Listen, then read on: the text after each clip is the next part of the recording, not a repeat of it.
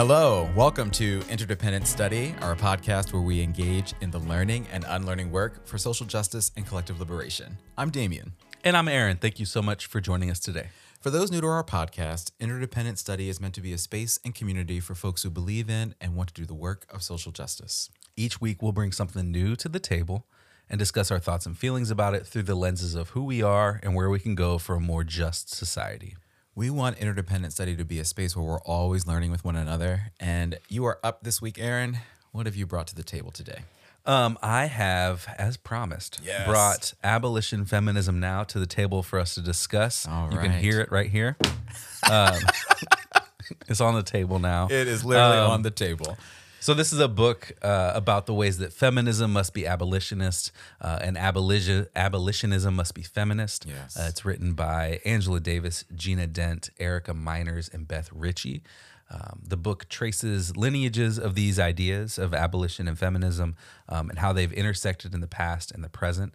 Um, so to quote the authors from the preface, uh, they said, "We frame this book as a critical genealogy rather than a manifesto.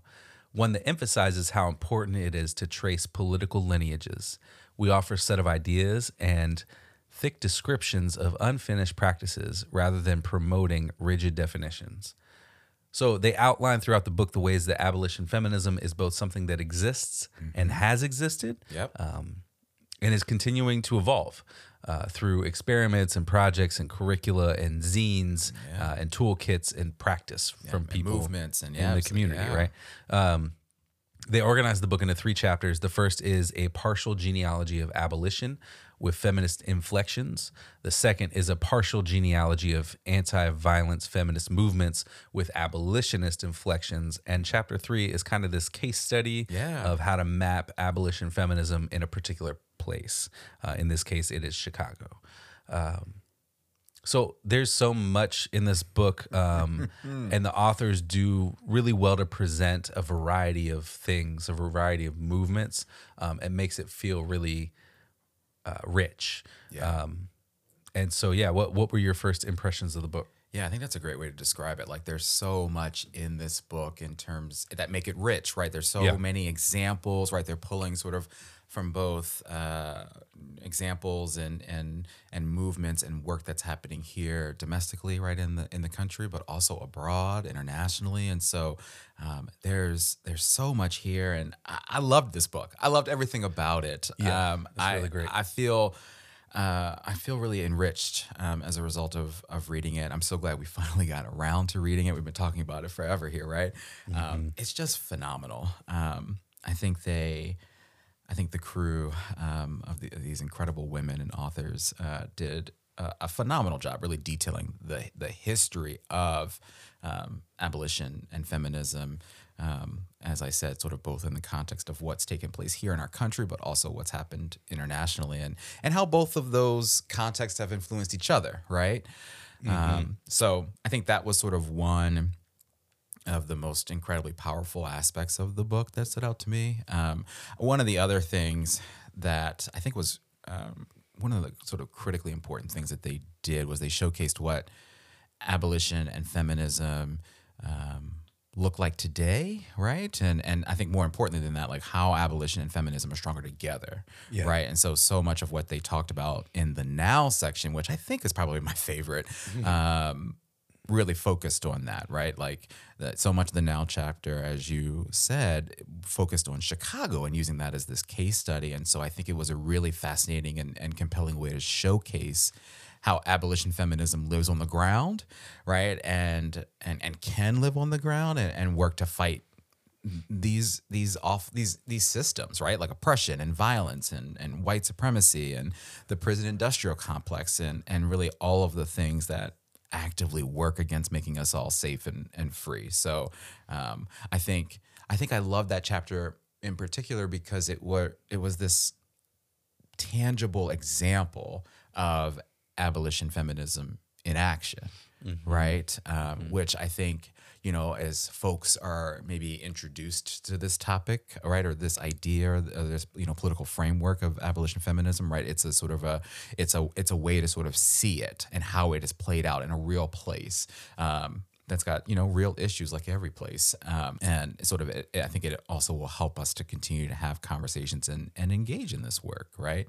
Um, so yeah, I, I'm so excited to talk about this book. And I, I, I remember sort of uh, being done with, uh, so it's, there's also like an epilogue. Um, yeah. And we sort of were reading a little bit of that together the other day. Um, I just sort of had the thought when we were done that, like, I don't think this is going to be a one and done thing for us. Right. Probably not. Yeah. Um, yeah. I did think about setting this up from the beginning in that way. And, yeah.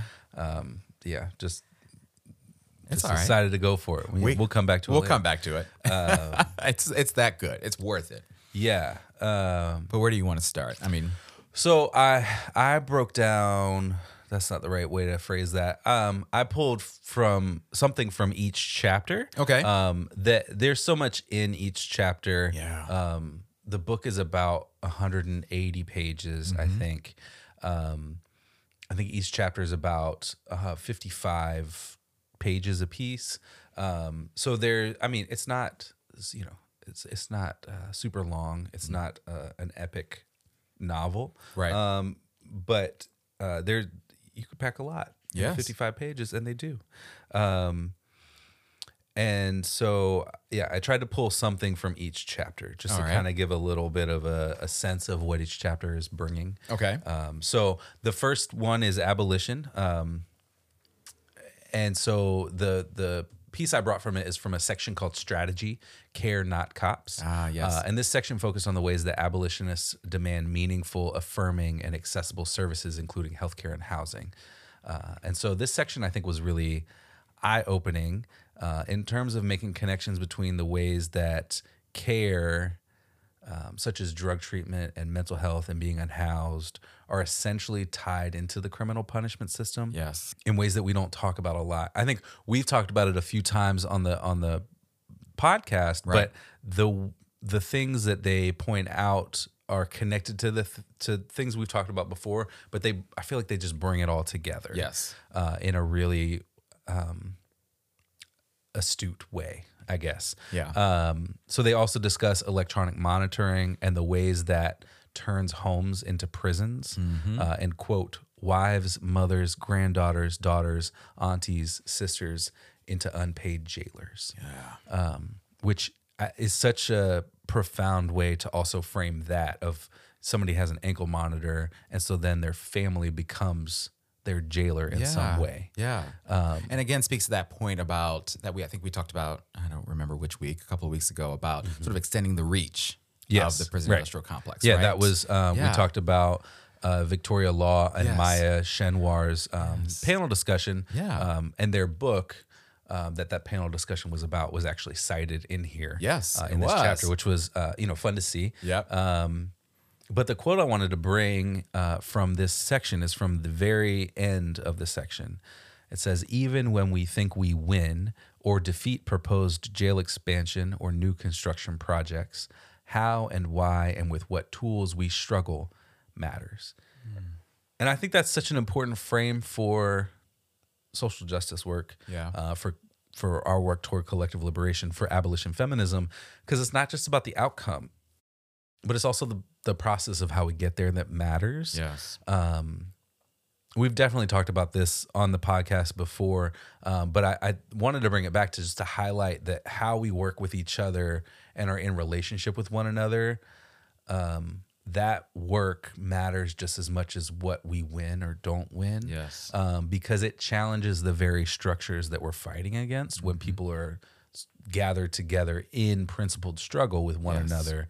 Um, and are committed to in a, that in a community and are yes. committed to that, that, that, uh, creation of solidarity, um, right. Is that's, that's a challenge in itself. That's yes. a victory in itself. Absolutely. Um, that should be celebrated. So that process matters. Yes. Um, and that's a because, powerful force. Yeah. yeah. And it, 'cause it centers the community and the needs of the yes. people who are impacted by, Um, this work or by the structures that, you know, we're fighting against, um, organizing against. So even if there isn't a win in the traditional sense, there's still all this success yes. um, of bringing people together uh, and lessons learned in how abolition feminism grows.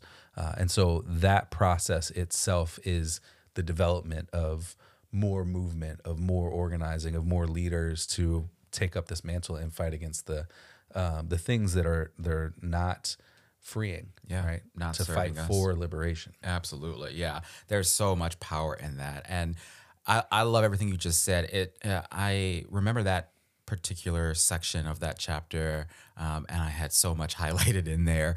But I I I thought a lot about care as I yeah. read this book, and I, there are a lot of sections that speak to care, a lot of parts of this um, book that speak to care. Um, and I think that was a, one of the most powerful pieces of the book for me. And, and as I sort of processed the need for um, and the impact of abolition feminism as they present it in this book, um, this idea of care and liberation, right? And how yeah. they're connected to one another, right? And so I think what I mean by that is that there were so many examples in the book Uh, as they talked about the history of abolition, the history of feminism, right, the power of abolition feminism, right, efforts that spoke to the need and this imperative to care for people in our communities with things like effective and accessible health care right. and housing and education um, and policies and laws and services, right, that aren't tied to or or have any kind of punishment attached to them, mm-hmm. right?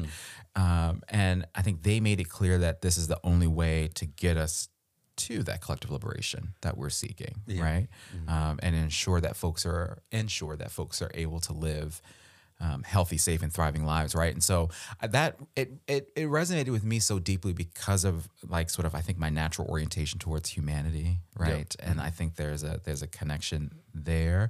Um, And sort of like that we need to acknowledge and tend to people's humanities and to our collective humanity, right? That's so big to me, right? And so it's just another reason why and and and so many of the examples and case studies that they shared spoke to this, right? And it's another reason why abolition feminism is so so powerful. So I yeah.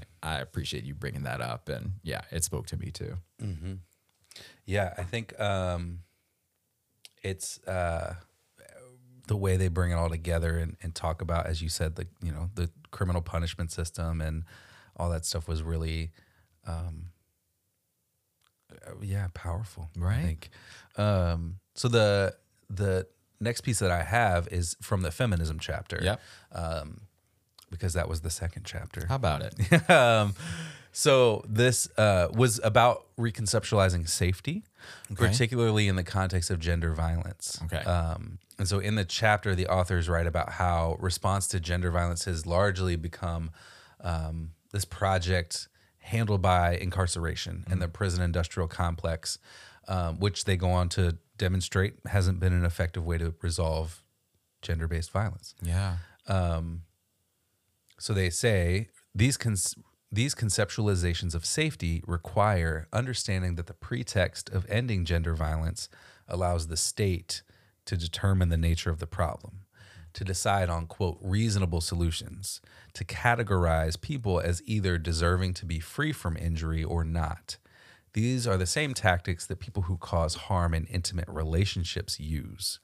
Arbitrary authority, attribution of blame to justify punishment, and expulsion of those who are objectionable, threatening, or obsolete. Mm.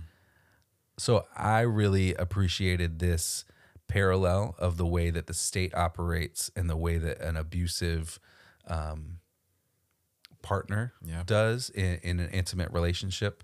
Uh, you know, the ways that, that the critique of carceral feminism, of this focus on using the criminal punishment system and the prison industrial complex as the way to address Uh, intimate partner violence or and other forms of, of violence in in that sort of patriarchal masculine toxic masculine um, way, way. Um, yeah. You know, the critique of that I think was really powerful. Yes, um, because it hasn't worked. It hasn't reduced the rates of violence. No. Um, and I th one of the other things that I appreciated in this that I, I just hadn't seen it before is a critique of the Violence Against Women Act.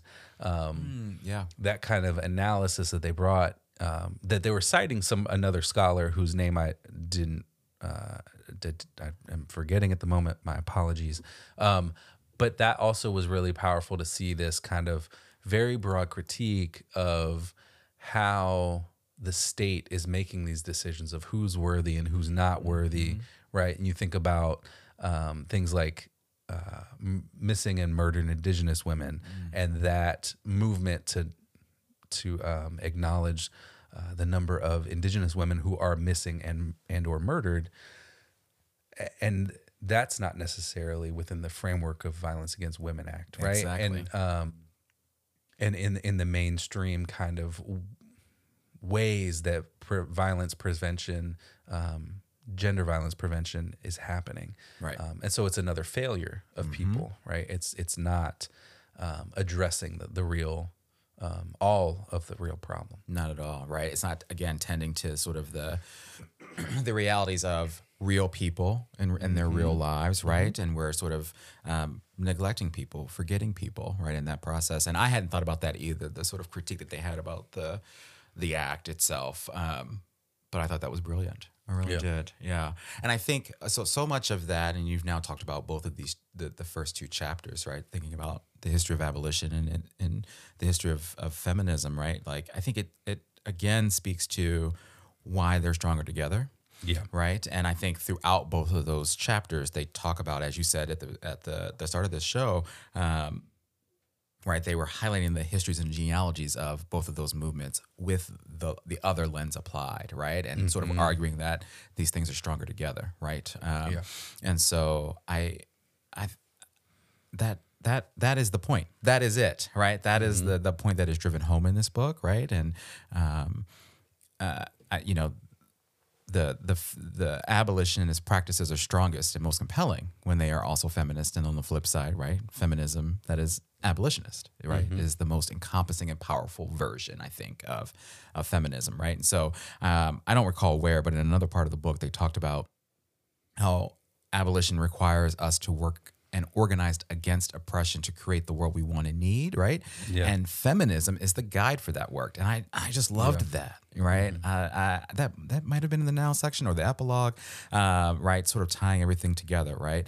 Um, that this is the the work we must do, and here's the guide for that. I, I thought that that was incredible, right? And so um, they also made this point, and I agree that, you know, abolition and feminism together is, you know, what we need to address the most pressing issues of our times, right? And so throughout the book, they they shared these real life examples from all around the world of the impact of abolition feminism work and the work it's had on, as you talked about, addressing gender and sexual violence, right? And mm-hmm. they bring in examples about immigration and, and yep. what ICE has done.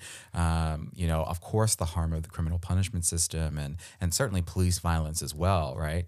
Um, but they also stressed how abolition feminism demands that we work to address the immediate and everyday needs for safety and support of the people impacted by the harms, while we also do that other work.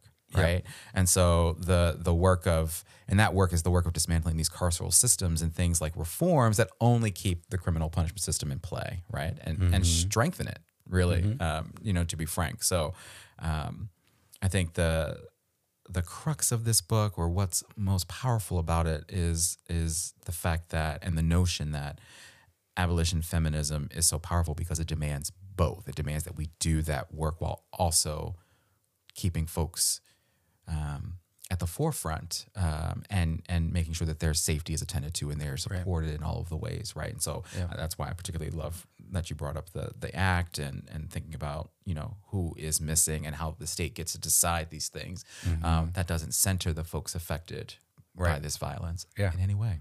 Yeah, yeah, it doesn't respond to their needs yes. either effectively. So. Um, the, so the now section, mm-hmm. um, your favorite, I guess we can, we can, uh, fully state here. Yes. Uh, so I, I really appreciated it as well. Um, just to see all the ways that abolition feminism is organizing is happening, uh, and has happened in Chicago. Yeah. Um, you know, people organized to expand the demands for accountability for cops uh, beyond just convictions for murder um, to, you know, um, additional accountability for defunding those departments to fund uh, Black futures. Yes. Um, to organizing against uh, spending for a new academy for police, um, particularly in the wake of Chicago closing down schools, right? Public schools. Yeah. Um, right. So, um, th- you know, there was also work done to educate the public on how much money the police department takes up out of the Chicago city budget, um, which was a lot. Yeah. Uh, spoiler alert. Uh-huh. Um, the part that I want to bring up here is the analysis of the ways that an organizer um, spoke to a crowd by condemning police with some colorful language. Yeah. Um, so the organizers of that event um, that she was speaking at uh, were not pleased uh, with this colorful language. Uh, and so there was some hubbub and uproar in, in response to that. Um, so the authors wrote about that. This moment offers another reminder, both that our organizing must take on questions that some perceive to be uncomfortable, and also that our work must open up pathways for people to flourish. Prison, jails, and police are always hiring, mm. and yet Chicago fires teachers, disproportionately Black educators, and closes public schools in Black and brown neighborhoods. No one hires poets and artists, yet resources are seemingly always available for surveillance cameras and school police. This form of organized abandonment, to use the co- the term coined by David Harvey and extensively developed by Ruth Wilson Gilmore, maps how environments are shaped to create optimal and flexible conditions for capital and are intentionally challenging to recognize. Creating opportunities for critical engagement, asking the other question, mm.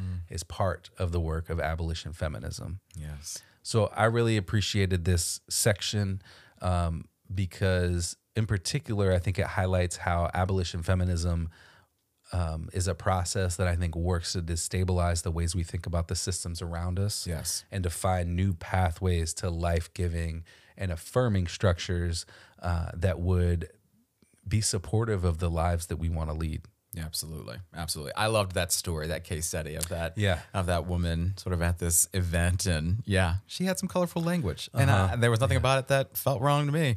Right. Uh, but, um, you know, it speaks to, um, you know, what people are feeling and needing in moments, mm-hmm. right? And sort of mm-hmm. people's raw reactions to, you know, the things that you talk about here. Y'all are closing schools. Y'all are firing educators. You know, there's no resources for, for art, poets and artists, right? But, uh, you know, the, the amount of surveillance cameras we have in some of our cities and our spaces is absurd, right? We're expanding the reaches you talked about around, um, folks uh, with electronic monitoring, right? Like there's there's there's seemingly always money in our budgets, uh, you know, for mm, the criminal punishment system to expand in all these mm-hmm. spaces, but not for the things that we need, right? And so that's the that's the piece that really resonates with me when I think about the power of um, abolition feminism um, and the work that it gets to do. So I, I loved that story. I loved. There's so many. Um, Chicago really is uh, a beautiful case study for mm-hmm. um, what this can look like um, and what this does look like in action. So um, I, I I don't know how they sat and made decisions about, you know, how do how do we how do we highlight this? How do we showcase this? You know, what city do we choose? Because in many ways they highlighted a number of places and spaces um, throughout the book. Yeah. Um, uh, But Chicago was, I think, the right choice for this. So I appreciated mm-hmm. that. Absolutely. Yeah. Um, yeah, it was definitely, there's definitely a lot of good work happening there in terms of response to uh, a city government that doesn't seem to care about most of its citizens. Not at all. Um, all right. Well, this feels like a good spot to shift and talk about some application. All right. Uh, and, the, and the ways we can continue to apply this to our uh, lives. Uh, on a day-to-day basis. So um, I think one of the most important parts of the book, um, the authors talk about some guiding principles they have in writing it. Yeah. Um, So I'm going to share, I think, two of those uh, as my application. They focused on how different approaches and opinions actually strengthened the work of writing this book and the work of organizing, because it broadened their reach and it broadened their analysis. Yeah. So, I, you know, I'm talking about when you share values or a vision for liberation, right? Um, not necessarily trying to uh, bridge a, a, a big gap between, um, you know, an abolitionist and, um, I don't know, some Rand Paul. We'll yeah. pick out a, a random right-wing person from yeah. the, the, the Republican Party. Um, that's not necessarily going to be what's going to get you somewhere, um, because that they're opposed to each other in, in terms of the, their vision for the world, right? Right. Um, but when you share a vision, you share values, the disagreements on how to get to that vision matter. Um, and when they're engaged effectively in some creative, generative conflict, they can strengthen the process that yes. you use to get there. Yes. Right.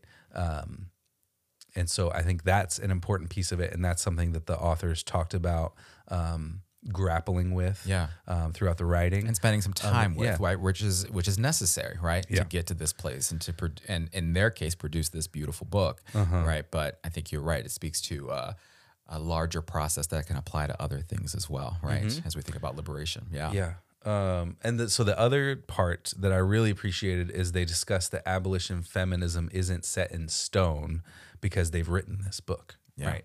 Um, this work is growing and it's morphing through organizers' experimentations, um, through people visualizing new futures that exist outside of gender violence and the prison industrial complex and the world that we're existing in now. Yeah. Um, so this is right genealogies and lineages um, that will further grow, they'll further develop uh, into something else, and so the world that we want to live in. Absolutely. And they sort of serve as an influence for what's to come, right? Yeah.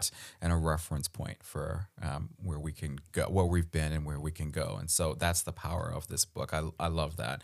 Um, you know, it's really, I think to me, hard not to present the entire book as application.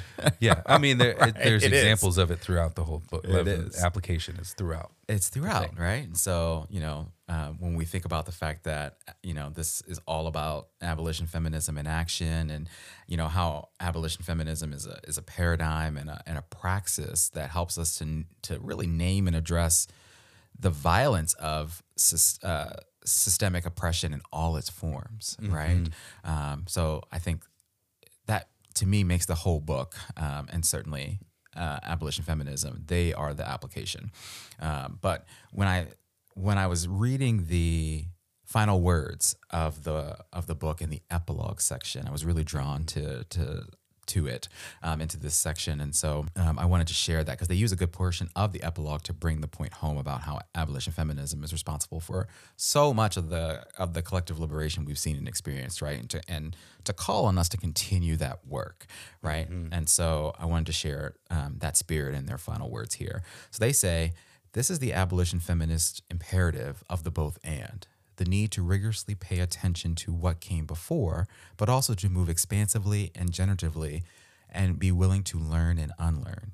The imperative to recognize that dominant power structures will attempt, often successfully, to absorb our labor and demands, and yet we still forge new languages and practices, and we work anyway. Rather than contradictory, these tensions, painful and pleasurable, are the work. This book is an invitation to readers to write and organize, to create other abolition feminism now texts, films, collectives, study groups, parties, and more. Freedom is a constant struggle. We are one collective that has worked to push forward these linkages between abolition and feminism. And all of our work reminds us daily of the vibrancy of this landscape, the stakes of this work, and the imperative to learn from each other now." Yeah, that was um, a powerful way for them to close out the book. Yeah. Um, I feel like it ties into some of what I was saying too. Absolutely. Come yeah. on now. um, all right, so that's great. Let's talk about homework. What, right. are, what are some things we want to continue to do to learn more? Um, so there are a ton of resources and toolkits that the authors name throughout the book. Yes. Um, so I want to spend a little time with some of those uh, and learn more from those works. Um, One of them is Coins, Cops, and Communities, which was written by the Chicago chapter of the American Friends Service Committee, uh, which is a Quaker organization. Yeah. Uh, and another organization that has put out a lot of toolkits and curricula is Project Nia, yeah. which was founded by and run by uh, Mariam Kaba. Um, and they've released a whole lot of stuff, including Prison Industrial Complex one oh one, uh, and Something is Wrong, Exploring the Roots of Youth Violence, and Transformative Justice, a curriculum guide. So there's a ton of stuff that they reference and, and point to as um, organizing um, for abolition feminism that I think is um, sort of crucial to learn beyond the things that get published by, you know, publishing houses, but the things that people self-publish and post on their websites and and use uh, in community, I think, are important for us to learn from and and and seek out as well. Absolutely, yeah. I, you're right. There's so much in the way of resources and toolkits that they name throughout this book. Uh, there's so many organizations that they name, right? And mm-hmm. they talk about, and they talk about their successes and challenges and wins and losses, right? And then the whole back part of the book is all of these, these resources, this appendix of just incredible yeah. um, Uh, information and resources that I didn't really get to, um, mm-hmm. to be honest, right? And so, you know, I think my homework is I really want to just reread this book. I want to spend more time with it. You know, I, I sort of had to, I read this book a little bit quickly to get prepared for today, but, mm-hmm. um, you know, I, th- even thinking about all the artwork that's in this book is astounding, right? And so I, I just want to spend more time with it. I want to do some research into all the incredible organizations and campaigns um, that they talk about throughout the book. Again, all of the resources and toolkits you mentioned that they that they referenced. Um, and I, you know, I, I think I want to spend more time thinking about the ways in which I can personally engage more with abolition feminism work, right? Mm. And thinking mm. and and praxis. You know, I, I I I was just so inspired by this book and everything that I learned. And so I want to just dive deeper into it. And I'm sure that's going to involve more conversations with you, my friend. So um, yeah, that's that's my homework, just to cool. pick the book back up again and and keep going. Yeah. Um, and I so I want to shout out a couple more organizations that they mentioned. Yeah, please. Um, Survived and Punished is one. Insight. Yes. Uh, Critical Resistance is an organization we've talked about here before. Mm-hmm. Um, oh, I had another one in my in my brain, but I just blanked on that. Um, but yeah, there are so um, many. Sisters Inside, I think that yes. was in Australia, yes. I believe. Um, so they did talk about some also international right. um, organizations too. Um, but yeah, lots of lots of good stuff included in the book, in the book, cited in the book to continue to learn from. So um, definitely lots to continue to uh, engage with there. Absolutely. Um, but yeah, all right. So Damien, you are up next time. Uh, what do you bring to the table in our next episode? I am. All right. So next week, I'm going to bring yet another current event to the table for us, if that's all right with you. Sure. All right. Um, uh, you know, this is a current event, um, but really it's a long-standing issue and crisis uh, facing so many folks and really all of us. Um, but it's been, I think, really heavily present in the news recently. And there's, I think there's certainly a way, there's undoubtedly a way to look at this as a social justice issue. So um, I'm talking about, and I want us to talk about student debt, um, and specifically the notion of canceling student loan debt, mm-hmm. um, and and what that could mean for for millions of Americans, and again, all of us in the context of, of social justice and collective liberation. So um, I found a few articles and resources for us to have this conversation, and and, and certainly I'm sure uh, other things will pop up, we'll find along the way. Um, so we'll we'll we'll bring everything we've got um, to this next episode. Mm-hmm. Um, but the pieces I found, the first is called, it's a piece in The Atlantic by Jerusalem Dem- Dem- Demsus, excuse me, mm-hmm. um, called Who Really Benefits from Student Loan Forgiveness? Mm-hmm. Uh, the second is a piece in the Boston Globe by Andre M. Perry and Carl Romer called It's Not Too Late for Biden to Become an Anti-Racist President. Um, the third is a piece in The American Prospect by David Dayen called Republicans Admit Biden Can Cancel Student Debt. Hmm. Uh, how, how about that? How about um, that? And I'm sure we will consult um, some recent uh, posts and, and things from our friends over at the Debt Collective. Yeah. Um, they've been saying a lot about this issue, right? So if folks mm-hmm. want to check them out with us, um, they are at Strike Debt on Twitter and at the Debt Collective on Instagram. So yes. uh, yeah, I'm I'm looking forward to talking about this because I think there this is um, this is a really important issue that affects, again, all of us really, um, and could have such a tremendous impact on people's lives. Um, yep. And so um, I'm excited to, to check about it next week.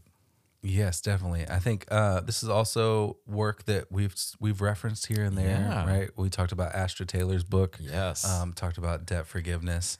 Um, I think I think we've talked about.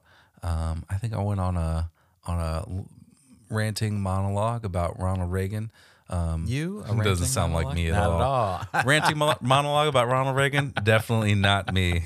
Um, I think uh, yeah. So. You know, he's one of the people that helped get us into this mess. Yeah. Um, and so we've talked about him as in the context of being the, the former governor of California and response to political movements by students uh, in California in the sixties. Yep. Um, and yeah. here we are. And here we are. So, um, yeah, I'm excited to talk about that um, next week. They, they also have a book uh, that Uh, this Debt Collective published a book um, called Can't Pay Won't Pay. So we oh, might be able to yes. reference some stuff from that yes. too. Um, there's really so, yeah. no shortage of resources. Yeah, there's a, could, there's a lot. Could, there's a lot to break, get into. So, well, I'm sure we'll have a wide a wide ranging conversation. Definitely. Awesome. All right, sounds great. Uh, looking forward to that next week. But we want to thank you for joining us today and for listening to Interdependent Study. You know what I'm going to ask you to do, but in case you forgot, please follow, leave a rating and review, share our podcast with the people in your life. Uh, follow us on social media. Check us out on YouTube.